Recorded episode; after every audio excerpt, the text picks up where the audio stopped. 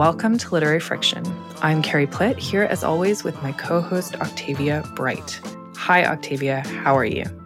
Hi Carrie, I'm okay. I am gearing up for a busy couple of months and, you know, it's that kind of back to school time of year and I'm trying to remember all the things I love about autumn because I have started to feel that familiar anxiety that I always get when the seasons change and I have to face the fact that summer is over. And there are a lot of things I love about autumn, like clear blue skies and a crisp chill in the air can be fabulous. I love a big scarf, all these things. But in my heart of hearts, I will forever be a summer baby. And I've given up trying to pretend otherwise. So yeah, this time of year is always a little bit mournful for me for that very reason. So I'm trying to get over myself a little bit, basically.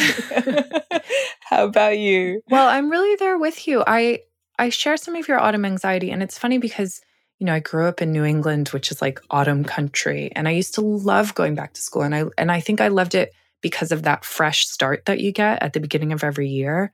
But the thing about being an adult in a job is that like your work never really goes away. And maybe it like subsides a little bit in the summer, but when you come back in autumn, it's just like all there and more stressful. And I find that like very confronting every year. So maybe we need to go on some kind of like autumnal walk with pumpkin spice lattes and sweaters and just really embrace things. I'm down for that. We'll make it happen. Yeah. Great. On to the show. Today, we are delighted to welcome the writer Gabrielle Zevin to Literary Friction. Gabrielle's latest novel, Tomorrow and Tomorrow and Tomorrow, is an engrossing and moving story of a multi-decade creative partnership between two video game designers, Sadie and Sam. It's a really wonderful, engrossing novel, and a lot of it is about games. So we thought it was only appropriate to make our theme today, playing games. We're going to explore how games function in books like The Queen's Gambit or Mansfield Park, but we also wanted to talk about things like choose-your-own-adventure novels, the unique art of a game, and all the different ways that you can play games, especially in relationships. Before we get started, can you tell our listeners a little bit more about Gabrielle, Octavia? I sure can, Carrie. Gabrielle Zevin's internationally best-selling and critically acclaimed books include the novel The Storied Life of A.J. Fikry and the prize-winning children's book Elsewhere. Tomorrow and Tomorrow and Tomorrow is being developed into a feature film by Temple Hill and Paramount Studios, and production for the movie version of A.J. Fikry, for which Zevin wrote the adaptation, has recently finished. She was born in New York, and she's the daughter of a Korean mother and a Jewish-American father, who both spent their careers working in computers. She now lives in Los Angeles. Also, quick reminder that we're on Patreon. If you want to support the work that we do and get gorgeous extra content, you can become a patron at patreon.com/litfriction, where you will get monthly exclusive minisodes as well as the chance to suggest topics for us. We've had some really, really fun topics lately, including book lists, during which we had some genuine literary friction, and clothes. So if you would like to listen to those, hit us up at the link in the show notes. Back to the show, you can also find a list of all the books we recommended today on bookshop.org. Now, stay tuned for our interview with Gabrielle Zevin, a discussion of all kinds of games in literature, and finally, our usual reading recommendations. So let us monopolize your time and hopefully boggle your mind for the next hour of Literary Friction. My hands are literally over my eyes, Carrie.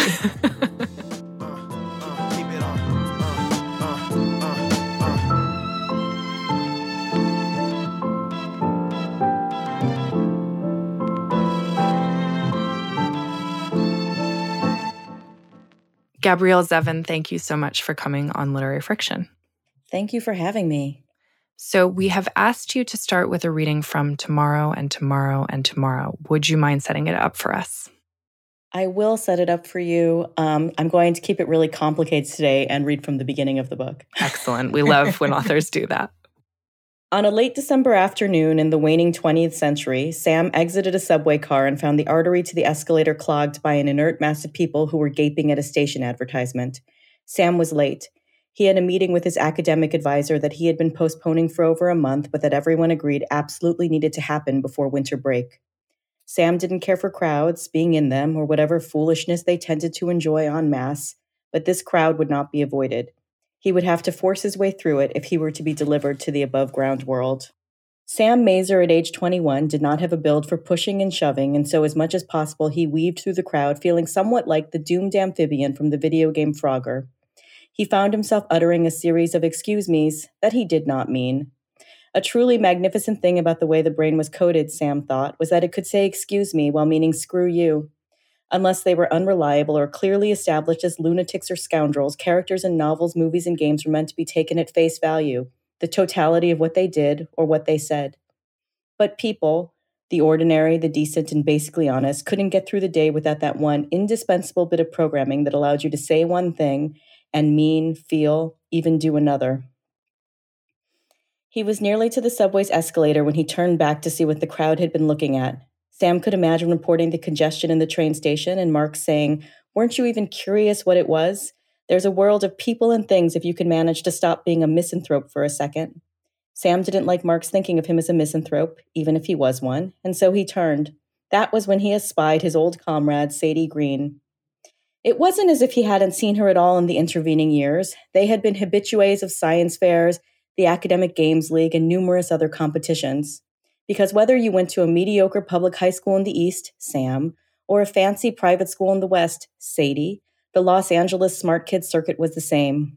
They would exchange glances across a room of nerds. Sometimes she'd even smile at him as if to corroborate their détente, and then she would be swept up in the Volturine circle of attractive smart kids that always surrounded her. Boys and girls like himself, but wealthier, whiter, and with better glasses and teeth. And he did not want to be one more ugly, nerdy person hovering around Sadie Green. Sometimes he would make a villain of her and imagine ways that she had slighted him. That time she had turned away from him, that time she had avoided his eyes. But she hadn't done those things. It would have been almost better if she had. He had known that she had gone to MIT and had wondered if he might run into her when he got into Harvard. For 2.5 years, he had done nothing to force such an occasion. Neither had she. But there she was, Sadie Green in the flesh, and to see her almost made him want to cry. It was as if she were a mathematical proof that had eluded him for many years, but all at once, with fresh, well-rested eyes, the proof had a completely obvious solution. There's Sadie, he thought. Yes. He was about to call her name, but then he didn't. He felt overwhelmed by how much time had passed since he and Sadie had last been alone together. How could a person still be as young as he objectively knew himself to be and have had so much time pass? And why was it suddenly so easy to forget that he despised her? Time, Sam thought, was a mystery. But with a second's reflection, he thought better of such sentiment. Time was mathematically explicable. It was the heart, the part of the brain represented by the heart, that was the mystery. Thanks, Gabrielle. I think that sets up the book really well, as it should, because it's the beginning. Ideally, that is what the beginning of a book does. Yeah. Yeah, you've done it here. And we immediately get the complexity of this relationship between Sam and Sadie, and also a hint that games are going to be a really big part of this story. So, you know, the theme of our show today is playing games. And I wanted to ask you first, why did you want to write a novel with video games at the center? Was that always an integral part of this story? It was absolutely an integral part of the story, but I have to say it's really strange when you're doing interviews because I barely remember the person who started this book in 2018. It feels like a stranger to me. At the point at which the book is published, I'm like, what was that former version of myself's motivations and feelings about this kind of thing? But in the case of video games, I, became aware at a certain point in my life that I had played video games for something like, 30 plus years, and never thought that was an interesting thing about me at all. Never mentioned it in any of the books I'd written or in any interview I'd given up till this book. And, I think for so many people born in the late 70s and early 80s, games are actually a really primary form of the way that generation consumed stories. And so that was something I wanted to write about in this book, the ways in which, video game storytelling changed the way maybe you experience the world, other people, even mortality. I'm laughing. I don't know why. No, but I mean, I'm really glad you mentioned that because, the novel starts in 1987 and moves through the 90s and beyond. And I was born in 86 and I played games a bit as a kid. And I absolutely literally squealed at the mentions of the game Leisure Suit Larry. which I used to secretly play on my uncle's computer game. And for years, whenever I mentioned it to anyone, nobody knew what I was talking about. And I kind of wondered if it was like a weird, sleazy fever dream I'd had. So I was like absolutely thrilled. But when I saw it in the book, I was like, I need to ask Gabrielle about nostalgia, because there is, because it's this kind of period piece. And as you say, like our sort of shared generation, this method of play was very, very fundamental. But you were also kind of writing a period piece, right? And like, I wonder if you see nostalgia as something with a strong connection to games in particular, given that we first learn how to play in a more general sense in childhood. That's a very complicated question. I apologize. So I'll start with Leisure Suit Larry. We'll start way back at the beginning. But yes, I played Leisure Suit Larry as a kid and also experienced it as a weirdly creepy thing that no one else did except me. I'm so, I feel very, very seen right now. But yes, it was games like that. You know, that game was part of a company called Sierra Games. And they were one of the first things I thought about when I was beginning to write this book. That company was run by a husband and wife. The wife wasn't really a programmer. She was an English major and was much more into storytelling, but she invented basically a form of video game, the video graphic adventure game. And the husband was the computer programmer. And this was in the early 80s, the beginning of like video games. And just thinking about their relationship, I think probably was something that started me thinking about Sam and Sadie. But yes, I don't see the book as nostalgic in that sense. I think the older I've gotten, the more I realize it's almost an impossible task to write anything that is contemporary, because it is difficult to understand the time you are living in when you are living there. So in a sense, almost every novel by the time it is published is period, And it's funny because it's a thing I bump up against all the time. For something to be novel means it is new.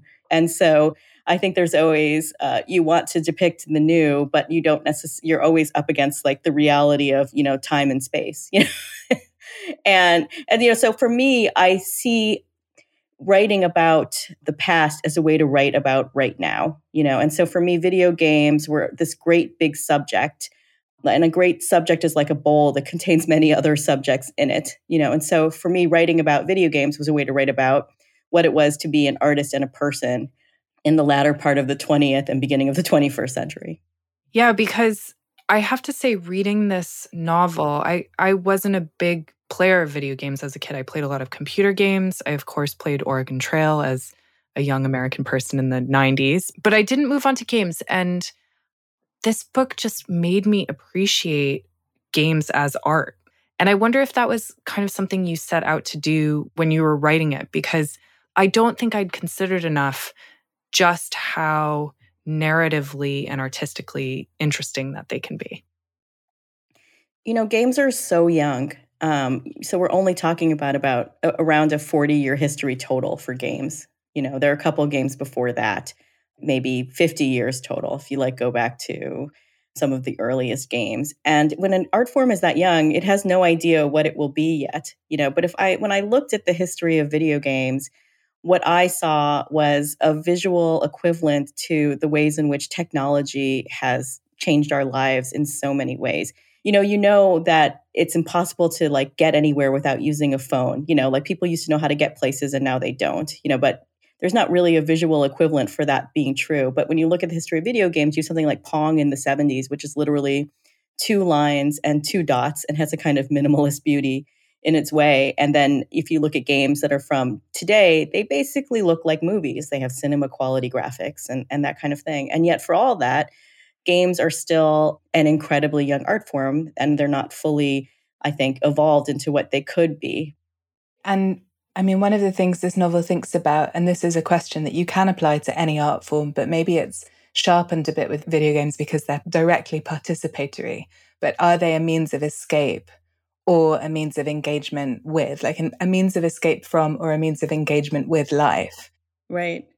And I think they can be both. I was having a discussion with a friend of mine who is a novelist about whether books were political, whether her books particularly were political. And we were kind of concluding that, in fact, if you are an Asian woman writing a book, it is by its nature political, even if you don't mean it to me. But just to say that there are some authors that can write books that choose not to live in the world. And then there are some authors that write books that live in the world, whether by choice or by having that forced upon them.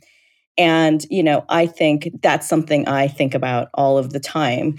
You can use art to escape, or you can use art to be more present here and to think about here. And there are some people that like that other kind of experience, that like to escape. Sometimes I play games that way myself, for sure. Like, I don't want to be more engaged by them.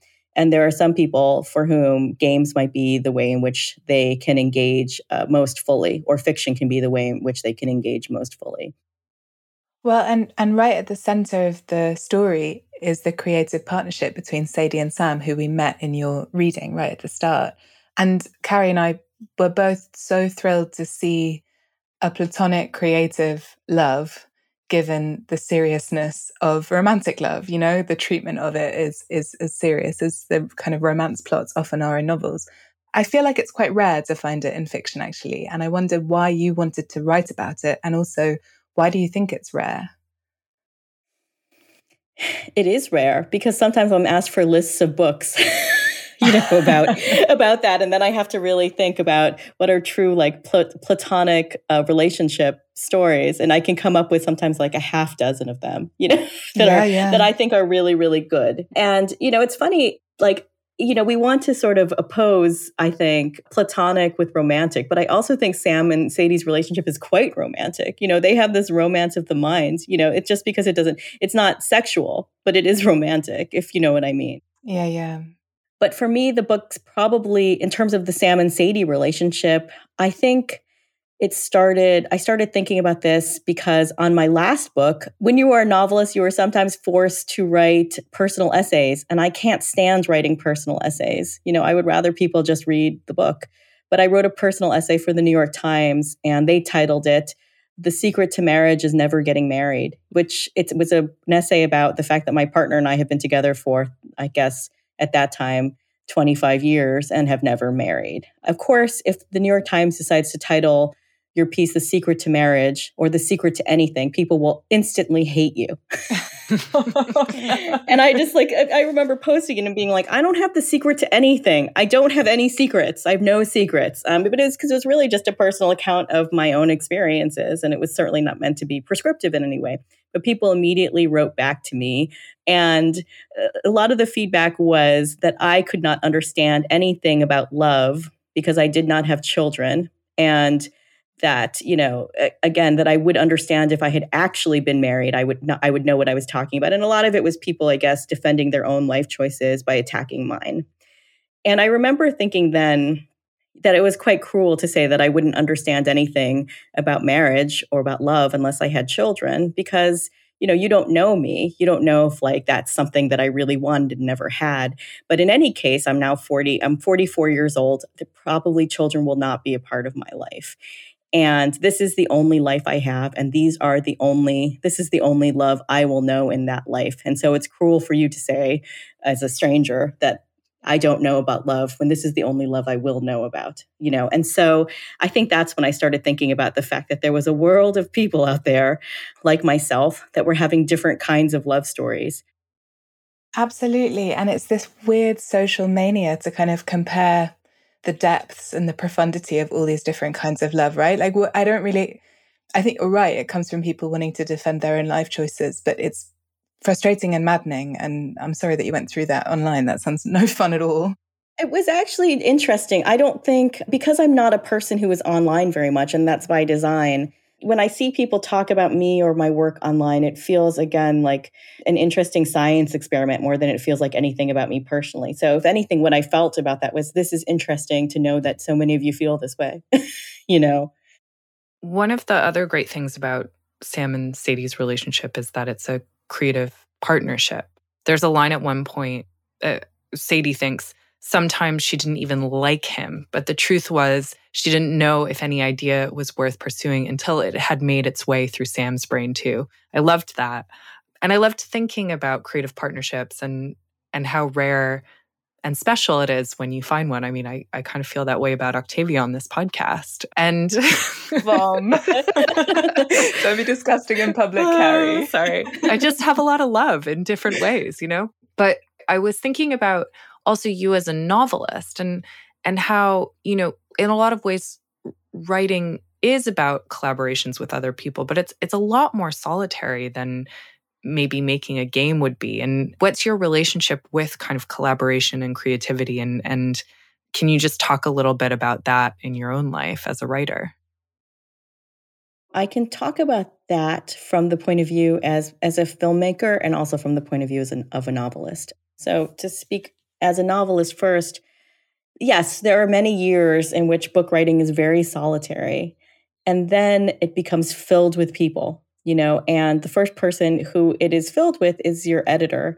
And I think book editors, I've had intense relationships with book editors, you know, sometimes where we haven't even like ever met in person, you know, while we've done this really intimate thing, because there's really nothing in a way that is more important to me than the books that I write. And so to let somebody collaboratively into your process is a truly intimate experience. And so I think I became interested in the idea of the work wife, you know, the fact that there could be somebody who you spent more time with, shared more of your thoughts and life with than an actual wife, you know? And so that for me, that has been what my editors over the years have been like. And then there are so many people, you know, it's funny when your book comes out and this book is done really well, people will congratulate you for things that were accomplishments, not your own, you know? And so it's like, I wrote the book, but then in terms of how many people it takes to actually get a book out into the world, how many really creative people, you know, it starts with that editor and then, you know, the marketeer, the publicists, like, you know, and many more people beyond that I don't actually have interaction with. You realize how many people it takes to put art into the world. And that's something I didn't realize when I was starting out. I mean, I have a partner I've worked with as a filmmaker. We have a movie that's coming out actually on October 7th. Tell us about it. Well, it's The Storied Life of A.J. Fikry. It's an adaptation of one of my book that came out 2 books ago. And we've made, I think now, 3 films together over the years and lots of other theater and other kinds of art. And, you know, I think when you work with somebody over many years, as I have, you know, there are times when you don't like that person, but they know so many things about like your process and they're just essential to, again, knowing if something is good and worth pursuing in a way, you know. And so some of that line that you read, definitely something I think about when I think about my partner. You know, so again, the ways in which art is incredibly solitary. There's only one name on the cover of a book, you know, or when we see a movie, we just see like the 5 actors and nothing else. As I was reading this novel, I kept thinking about what a great storyteller you are. I could not stop reading it. And I always think that's kind of one of the most magical things that a writer can do. It does feel like a kind of magic, but of course it's not magic, it's hard work and graft. So I wanted to ask you about storytelling. Like, is that something you've really thought about and honed? And are there practices that you've used over your career to make your narrative as kind of compelling as possible? I mean, I probably have a really long answer to this question that could go on for a long time. Go ahead. I'll say, you know, in terms of a little practical thing that I do, something I have done for a really long time is I read over every single thing that I have written before I start writing every day, you know, and so it's because I want to be in the exact place that the reader is going to be when I get to the work that day. And it gets really difficult when the book starts to like approach 500 pages, you know, and at some point you have to say, well, I'll just read the last 100, you know, or something. But I think sometimes when you read something that is not propulsive, it may be because the novelist has forgotten what it is like to join the story in that order, you know. And I think the other part of it is, you know, it's my 10th novel. I think there are many novelists who had it all figured out from the moment they wrote the first book, but I am not one of them. And, you know, I think my first novels are not bad, but they are, you know, they were the best I could do at the time. And so I think if you get into a place where you organize your whole career around the idea that you're going to defend the early work that you did by what you write subsequently, I don't know that you can kind of grow and improve. And I do see like young novelists do that. Like, They're so wrapped up in the response to it, for good or for bad, that you know, the rest of the books you write end up being a response to the things that have happened with those prior books. And anyway, so for me, a great gift as a writer was probably the pandemic, as weird as that is to say, because it was a horrible time in so many ways and continues to be a bad time in many ways. But for me, the pandemic, what it did was it created this environment that was incredibly quiet. It felt like I was writing my first novel again in a way, but with all the experiences of having written all those other books too, like I just didn't hear any voices and I didn't actually think about audience that much because it didn't feel like necessarily there would be publishing or even the world at the end of it at the beginning of the pandemic, you know. And so for me, I got to a place where I just was writing in, I think, a more pure way, in the same way that I was writing when I wrote my first novel. So by the time I got to the end of it, I remember feeling really satisfied. I remember thinking, I don't really care what happens with this book because I have written exactly the book I wanted to write, which I had never felt before. There's a line in the book about the long period of time when your sort of taste exceeds your abilities. You know, I think that would describe me. I pulled that out to ask you about it because it was so resonant. It is so true. And that frustration between that, in that gap, right? Where it's, the quote is, there's a time for any fledgling artist where one's taste exceeds one's abilities. The only way to get through this period is to make things anyway. And Carrie and I both found that like such an important message. Right. That should basically be my author bio on the flap. Yeah. That. And you know, in a way, it sounds like I feel really careful when I want to say this because I don't want to insult the work I've done before. A lot of people loved a lot of the things I did, and I'm grateful for them. And I'm grateful for the people that, again, chose to make books with me when I still felt like I was in that period. When you know you're there, it's the question is whether you choose to acknowledge it or not. When you know, like, I haven't written something as good as the things that I like.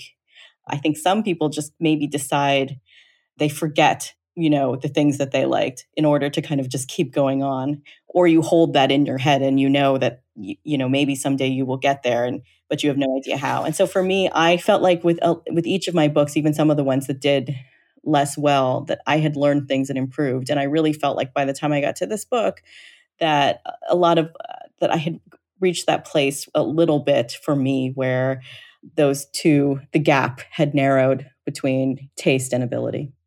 I want to come back to the thing you said earlier as well about being a woman in the arts and this in part being your reflection of that, because one of the things that really comes across in this novel is Sadie's struggle to be taken seriously as an artist, especially in a world that is so male and often quite sexist. And I wonder, maybe if you could just talk a little bit more about that, about your experience and what that's been like for you as a woman.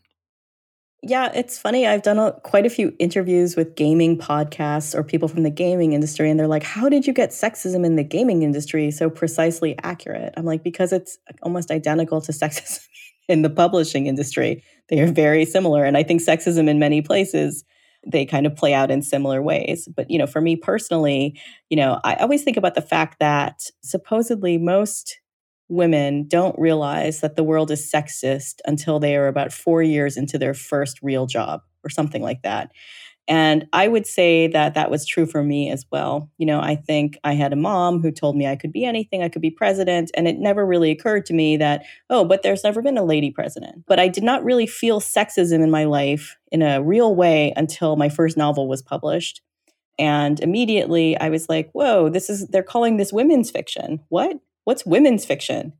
Oh, that just means this book was written by a lady. And that seemed, it kind of like blew my mind because I don't know anybody that really wants to be told that they haven't written fiction. They've written women's fiction, you know. So that was kind of shocking to me. And then there's all these sort of small sexist things that happen where you realize, especially at that time, so my first novel was published in 2005, you realize the absolute delight in which at that time white men were greeted when they like wrote their first novels in a way that it did not seem the same delight for most women, you know. And I have an example. When my novel, The Storied Life of A.J. Fikry, came out, you know, it's a book that ended up selling a lot of copies all around the world. But the reviews in the trades, so I mean like Publishers Weekly and, you know, what have you, none of them were starred. Or maybe one of them was starred, but most of them were like nice. But the audiobook, which was read by a man, like all of a sudden people were like, this book is wonderful, you know, and like every single review was starred and they were so like rapturous, and he won like prizes for his reading. And I do think it's a really good reading, but I think it's funny how much people preferred that book when there was some man around to give it like authority, you know. When it was my book, it was just kind of like a silly little love story. But then when he was reading it, people noticed like the craft of the novel. And so I always use that as a silly example, I think, of what it's like, I think, to be a female writer writing books, you know, and I do think there are ways in which as a female novelist, you have to be so rigid in how you present yourself. And it's almost exhausting. Like, because I have done, quote, dirty things in my career, I've written screenplays, I've published books for young adults. You know, there's always somebody right nearby waiting to say that like my book is less than, you know, because I have done those things. Versus like you look at somebody like a Neil Gaiman, you know, that just doesn't happen, you know. Yeah. And so I see it all the time in small and big ways, you know, the ways in which, again, and I don't know, you know, but over the last couple of years, the last thing I'll say in this long rant is that, you know, I noticed when I started out, it kind of felt like most kind of women's novels that got praise were often quite short. You know, they were usually sub 300 pages. And in the last couple of years, I think in the last even 10 years, we've started to see like really big women's novels, you know, like Meg Wollister's The Interestings, or Hanya Yanagihara, or Minjin Lee, or Elena Ferrante, these big books that are like, you know, doorstops. And I remember looking at these books and feeling jealous, you know, and thinking to myself, you know, I really want a big canvas of my own. You know, I want to be like the Jackson Pollock in the room at the, you know, Museum of Modern Art. I want to be this thing that's allowed to take up this much space. And so there was a way in which when I found the subject of games, I was like, this is a big subject. And it felt like a big subject that people hadn't really written about in quite this way. And I felt, you know, excited to, again, paint on a really big canvas. It's so funny because so many of those books you just mentioned are some of my favorite books. And I really felt this was a big canvas, which is so exciting. The last question I want to ask you is kind of related to that question about sexism, which is part of this novel. Well, Sam's mother is Korean, Mark's is an Asian man, and both are really battling stereotypes about what they're allowed to be. You know, Marx is an actor for a long time, but he realizes he isn't really getting the parts that he thinks he should get. And that's in part because people see that he's an Asian man and make certain assumptions about him. And it felt like that was a theme that kept coming back in this novel. And I wonder why that was an important part of the story for you as well. Well, I have an identical background to Sam's. I am half Jewish, half Korean American. My mother was born in Korea, and my dad is Eastern European Jewish. And for many years, I didn't think that was really something interesting about me, though all of my books have been written, I think, from the lens of a biracial person. But I've never actually written somebody who was exactly like me. But over the years, I think when I started out, I saw fiction as a kind of mask I could wear, that the less anybody mistook me for anybody in these books, the better from my point of view, you know. But over the years, I've just kind of let that mask slip. And I think for the first time, you know, I really wanted to think about the way I experience being particularly a biracial person in the world. You know, so often in books, you'll see biracial people depicted in such a way as to be able to have somebody that's a person of color without really understanding anything about that ethnicity. And, you know, so from my point of view, being biracial is actually a particular identity, you know, and that was something I really wanted to write about. Sam says it at one point. He says, to be half of two things is to be whole of nothing, you know. And so I think that was something that was the core of what I wanted to write. You know, and yes, so I have worked in Asia. So Marx is actually half Korean and half Japanese. And so when I had worked on in Asia, making an adaptation of one of my books into a film, I had noticed that there was a particular kind of racism in Japan against people that were from other countries, even if they were like ostensibly Japanese presenting. And so I was interested in that and just the ways in which there are many, I think we sometimes think about Asian American identities or Asian identities as if they are just one thing.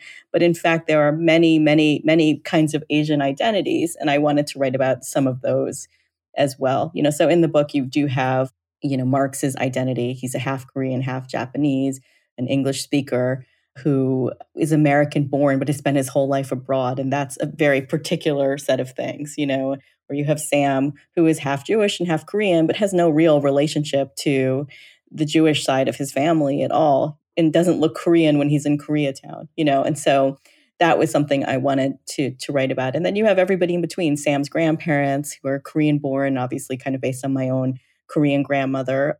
And I just wanted to show that the kind of like, I think, you know, again, the word canvas comes up, but the kind of like rich sort of, again, the rich subject that in fact Asian American identities and Asian identities in general can be when you're not just thinking like that it is one thing, you know. And I guess a point for me overall as a biracial person is that, you know, I realize very much that right now, you know, we live in a time when we're talking about appropriation, and appropriation is a subject in the book. And it's something I think everybody who works in publishing or makes art thinks about a great deal these days. If you're smart, you're probably thinking about it, you know. And, you know, so from my point of view, I realized that I sat in a particularly interesting position being a person of two identities, and that in some ways that granted me authority to write about those two identities. But in fact, the thing you keep coming back to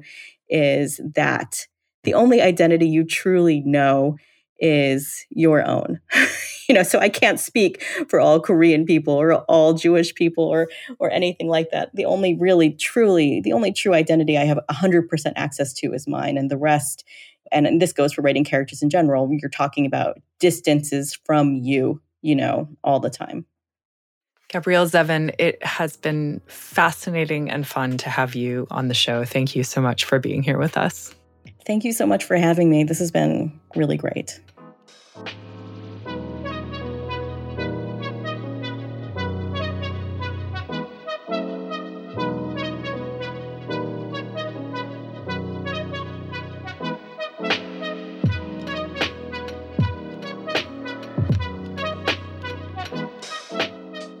Okay, so the larger theme of our show today is games. And I wanted to start, as we often do, with a personal question. Octavia, what is your relationship to games, and do you like playing them? I do like playing them, although I think there's definitely been times in my life where I've played lots of games and then times when I haven't really played games of all kinds, right? But to talk about computer games first, like once my parents figured out that they could be educational. As a kid, I played quite a lot of them on my old desktop computer, like games like Zumbinis, which was essentially a math and logic game, or my absolute favorite, Where in the World is Carmen Sandiego, which taught you geography while you tried to track down this like exquisitely glamorous and very mysterious she-villain as she fled around the globe. And I didn't have siblings. So, you know, for me, it was like a good way of entertaining myself. And then when I got a little bit older as a teenager, I had some friends who had Game Boys or they had proper consoles, and we could play like Street Fighter and Tekken and those kind of games, which I absolutely loved. And I was not allowed them because they were violent. And then I got a bit older and I just lost the habit totally. And then in my early 20s, it seemed like the only people I knew who played video games were young straight men glued to FIFA or Tomb Raider. And I found them to be extremely boring spectator sports. And actually, when I was thinking about this question, this line from Ocean Vuong's poem, Not Even This, came to mind, which goes, "Do you know how many hours I've wasted watching straight boys play video games?" Which is a sentiment I think is highly relatable. Yeah. But now I play games a lot more again because I live with a straight boy who actually makes video games. And it means that I have a very different relationship with them because a lot of really great games cross my path all the time. And I'm now close to somebody who can really teach me how to appreciate them. And I do. So yeah. What about you? I'm extremely competitive, as we know. And so I love games. I love sports. I love board games. Do you love games or do you just love winning, Carrie? No, I love playing games. Like, people who aren't competitive don't understand that the pleasure of competition. You know, obviously I love winning and sometimes it's upsetting when I don't win, but because I'm so focused on it, the concentration of the act of playing a game is so pure. And that is, it's like a drug. I love it. Fascinating. So I've always played board games. I still play things like Scrabble, Settlers of Catan, those kinds of games. But I have not been as much of a video game player in my life. Like you, I definitely played educational computer games with my sister as a kid. We never had a video game console. And I think it was partially because we were two girls. And that just wasn't something that girls did. And so I never picked up the habit. I never really learned how to do it. I could play Mario Kart and I loved Mario Kart, but that was basically it. And video games have always felt a little bit inaccessible to me. And one of the things that I liked about reading Tomorrow and Tomorrow was that it kind of made me feel like I could understand games in a way that I hadn't before. Yeah, totally. I mean, they're storytelling vehicles. Yeah.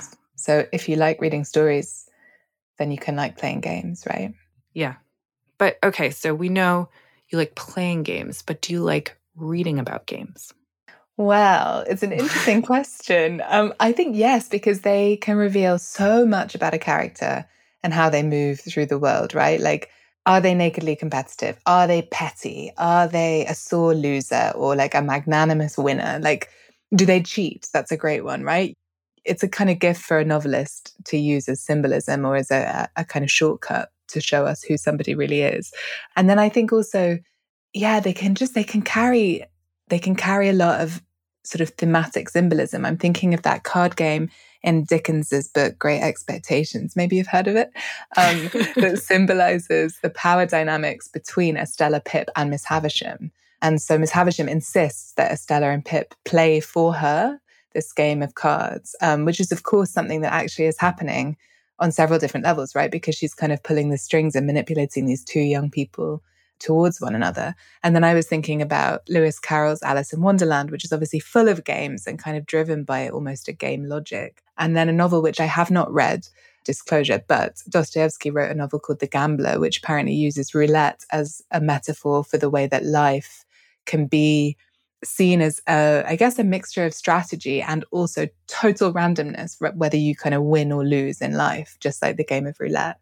And the roulette wheel is like the wheel of life. So, you know, there's a lot there, I think, for writers. And when that kind of symbolism is deployed well, I think it's really rewarding because it's very instantaneous. Like, we've all played games as children, even if we don't have a practice of play in our adult life, which, of course, we all should. So, yeah, I think it can really work. What about you? Yeah, well, immediately my answer to this question was like, yeah, I love reading about games. But then I was kind of struggling to think of examples of games that I've really loved reading about in literature. And I wonder what that is. I think maybe part of it is that a game, for it to be successful in a narrative, really has to be playing out some larger dynamic, as you pointed to. So one of the things I did think about was Mansfield Park, the novel by Jane Austen, and the characters are playing this game called speculation. And they're, of course, acting out all of the larger dynamics at play in the situation. It becomes this perfect kind of microcosm of the relationships that these people have to each other. But then, you know, I could see a game being very boring in a novel if it was just a play-by-play of something that was happening. So it always has to have some other element to it. So we got into this a little bit with Gabrielle, but do you think of games as an art? Yeah, I definitely do. I think a good game, whether it's a word game or like a strategy game like chess or a video game or a storytelling game, there's an art to all of it, you know, and an art to designing it and also an art to playing it and playing it well. I mean, I think, you know, when you watch a genius chess player as they wipe the board with another genius chess player, you really, really do see the art in their play. And like, watching chess can be extremely boring, but when you kind of key into it, it's extraordinary to see people's skill. And I think, you know, when it comes to video games, like kind of as Gabrielle was saying, that's such a new art form, and we're living in a time of the most incredible potential, right? It's kind of racing ahead of itself as an art form almost, now that they can be like films in their scope, but also just more innovative in terms of storytelling. And I think that there's a really interesting relationship shaping up between literature and narrative games. What about you? Yeah, I agree. I think they're definitely an art form. And I would really recommend that people seek out an interview that Ezra Klein does on the Ezra Klein Show podcast. Yes. Yeah. Have you listened to this too? Yeah. With the philosopher of games called C.T. Nguyen. And the interview is about a lot of things, why kind of Twitter has been gamified and what that means.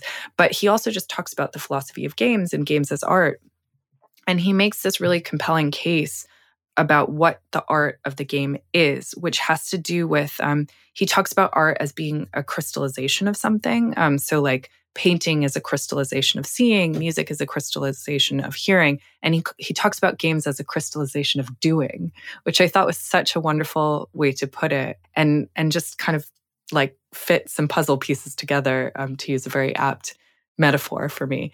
He talks a lot about role-play in games and how we can embody, whether it's like just a skill or a whole other person. That's the thing that games give us that other art forms maybe aren't quite as directly good at. And that's a really exciting thing. And I think some of the most innovative and exciting games give us the ability to do that. So yeah, I think they really are an art, and an art that, as you say, there's so much exciting stuff in store given how technology changes. Totally. How about books as games? I couldn't help but think about choose your own adventure novels here. Yeah, which I did not really read as a kid, and for no good reason other than I think they just weren't crossing my path, because I definitely would have loved them. But I was thinking of the 1963 book Hopscotch or Rayuela by the Argentine writer Julio Cortázar, which I've talked about on the show once or twice, but the title, of course, refers to a kid's game. And this is a book that I suppose in a way is like a choose your own adventure, in that you can read it in lots of different ways. You can read the chapters in different orders. He suggests at least 2 different readings. And then there's these chapters that are kind of considered potentially disposable. So you could just ignore them. And if you do read them, they'll change your understanding of everything else. And so the idea is every time you come to the book, you can generate a different question, a different kind of philosophical query, a different understanding. It's quite hard to describe, but it is an incredible work of literature, and you can play it 100 times and always come up with a different result, which I think is so clever. Oh, that sounds wonderful. Yeah, I never really was a huge reader of choose your own adventure novels. There was something about them that always seemed a little too obvious to me somehow. I don't know. I kind of wanted somebody else to be giving me a narrative rather than choosing it myself. You know, maybe it takes away the escapism or something like that of fiction. But I did love Carmen Maria Machado's use of the form in her memoir In the Dream House, because it's this, she's talking about, basically she's using the choose your own adventure device to show how in an abusive relationship you might have a false sense of agency, but you always kind of get to the same place. And yeah, that was a really, really powerful reading experience for me. Yeah, same. It was so smart and so demonstrative, right? As you say, creates the feeling. Okay, so what is your recommendation on the theme of games? Well, I'm going back in time to a novel called The King Must Die by Mary Renault, or Mary Renault, sorry, as she preferred to pronounce it, because it felt important to include a book set in a world where the stakes of winning or losing are life and death. So this is a historical novel. Sorry, I just pictured the movie trailer with you saying that. That's right. It's my side hustle is now a movie trailer voice. But this is a historical novel that brings to life the myth of Theseus and the Minotaur, which is obviously kind of a fabulous source text anyway. And Mary Renault kind of creates the figure of Theseus, and we follow him. It's really a Bildungsroman as well, on his long journey to Crete. And he has all of these adventures along the way, but the kind of big one from which the novel takes its name is a rigged game in a place called Eleusis, where every year the disposable king must die. That's the only rule of the game, is that the king must die. And it's not a massive spoiler for me to tell you that he finds a way to survive, but it's a great novel. I recommend it very heartily. I need to read her novels. You've been talking about them for so long. Oh, she's so phenomenal. Mm. What about you? What's yours? We haven't really touched on sports, and I really want to do a sports show, although I know that's going to be, I might drag you kicking and screaming to the arena, listen, as they say. That's for me, but I will, it would be an education also. But anyway, I did quickly want to give a shout out to David Foster Wallace's essay, Roger Federer as Religious Experience, which you can find online if you Google it. And I think this essay does the best job of anything that I've read for making the case for the beauty of sports and for tennis in particular. And it made me understand both what is great about Roger Federer, why he's so good, the incredible set of skills required to master the game that he plays, and also just expanding the idea of what we think of as art and spiritual experiences and kind of bringing sports into that conversation, which I really loved.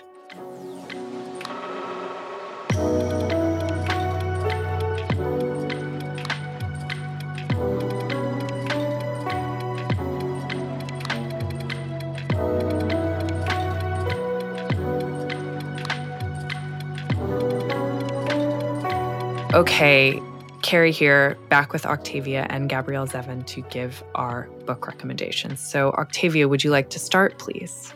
I would love to. And mine's a bit of a surprising one for me just because it's written by a man and I haven't read a book by a man for a little while.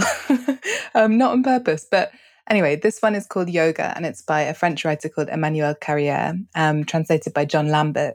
And it's a funny one. I haven't been able to stop thinking about it since I read it, which is why I want to talk about it. I didn't love it. I didn't hate it. I enjoyed it, and then I was frustrated by it. But he's basically known, he's very well known in France for what he describes as non-fiction novels. So we're kind of in the territory of autofiction, that troubling old word. And this one is ostensibly about yoga and meditation, except it actually ends up being about everything that yoga and meditation are designed to help with, namely the torments of a mind that's falling apart. And he tells us his mind has been at times terribly tormented, but he's just had this really good stretch and life is looking pretty good. So he decides to write what he thinks is going to be a nice little book about yoga, which he's practiced for 30 years. And he's a person who does lots of deep meditation. And so at the beginning of the book, he goes on a silent retreat for research. But once he's there, things completely fall apart. And the book takes a turn into being about what happens when the mind actually breaks down and also when tragedy hits the outside world. So he calls in the terror attacks in Paris, the Charlie Hebdo bombings. And it's kind of this fascinating, strange breaking down of a human being. So he's almost masochistically exhibitionist about himself.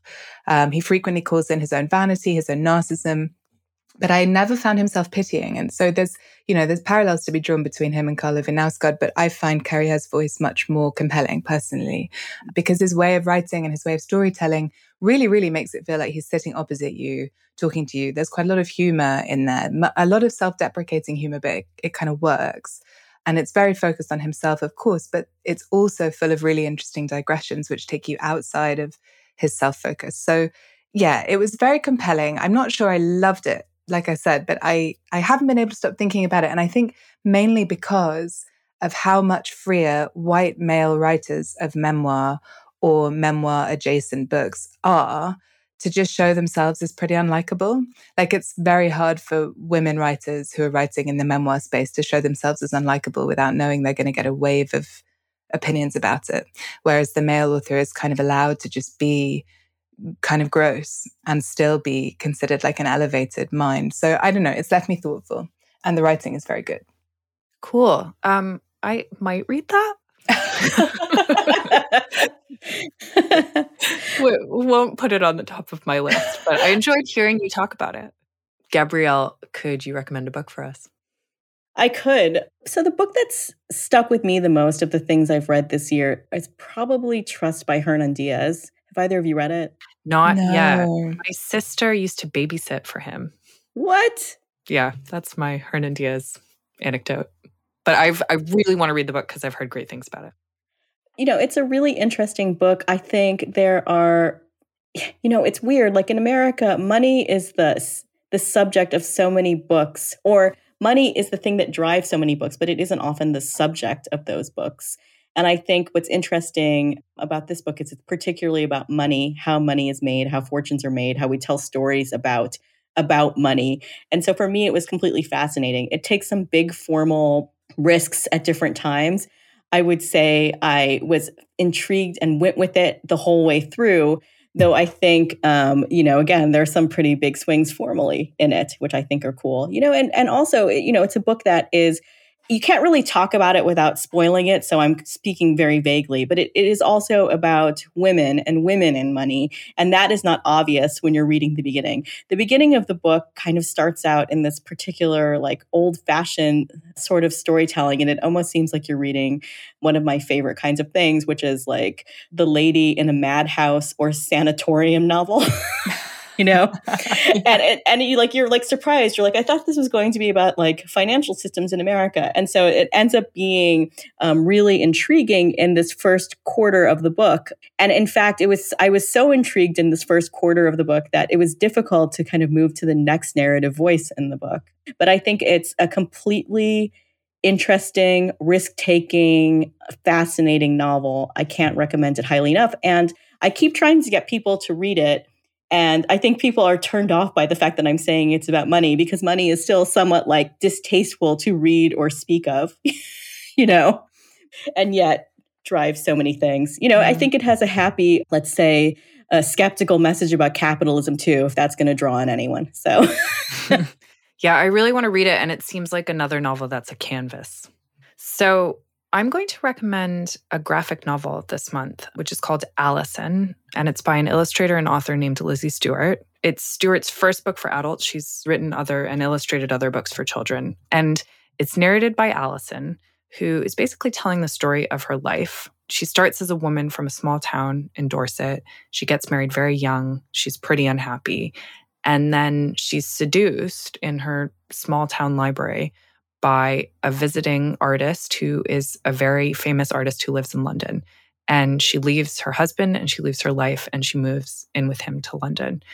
And it's basically the story of her being his muse. But then, speaking of how we become artists and how we hone our craft, it's about her discovering herself as an artist. It's about breaking free of him, making her own friends, finding her creative self, sexism, influence, the creative process failure, the complicated role of muse. And it's both very gentle as a story, but also very moving. And I love, it refuses to be black and white about anything. It's thinking very, very deeply about what art is and how we become artists. And I love the way it's designed too. Sometimes it's the kind of panels that you would expect in a graphic novel, but sometimes it's just pages of text. And sometimes it's almost like you're looking at a scrapbook. And I thought that really worked. It really took me by surprise. And I cried a number of times reading it. It's a really beautiful book and something that felt really different from a lot of the other things I read. So I would recommend it. It sounds really lovely. And I find that I love, and I guess I've written a book that is about the process of making art. It's kind of its own little genre, when you find those books. Yeah, I am a sucker for art about art always, as I have realized. I know. I would honestly really recommend it. And you can also read it in 30 minutes, which is, well, not 30 minutes, but, I read it in a train journey. And it was it was excellent to just have a gulp of this book. That's all the time we have for today. Thanks to Gabrielle Zevin, to Daphne Carnesis and George Miaris for editing, and to Eddie Knight for music. Literary Friction is available as a podcast to download on iTunes or wherever you get your podcasts, and to stream on nts.live. You can check us out on Twitter and Instagram @litfriction. You can also get in touch with us by email, litfriction@gmail.com. If you have a spare minute, please rate and review us on iTunes. It makes a huge difference and helps us reach new listeners. I'm just trying to spice it up, Carrie. No one listens to this bit anyway. To do it like that. Oh, we'll be back soon with another mini-sode. Until then, I am Carrie Plitt with wacky Octavia Bright, and this is Literary Friction.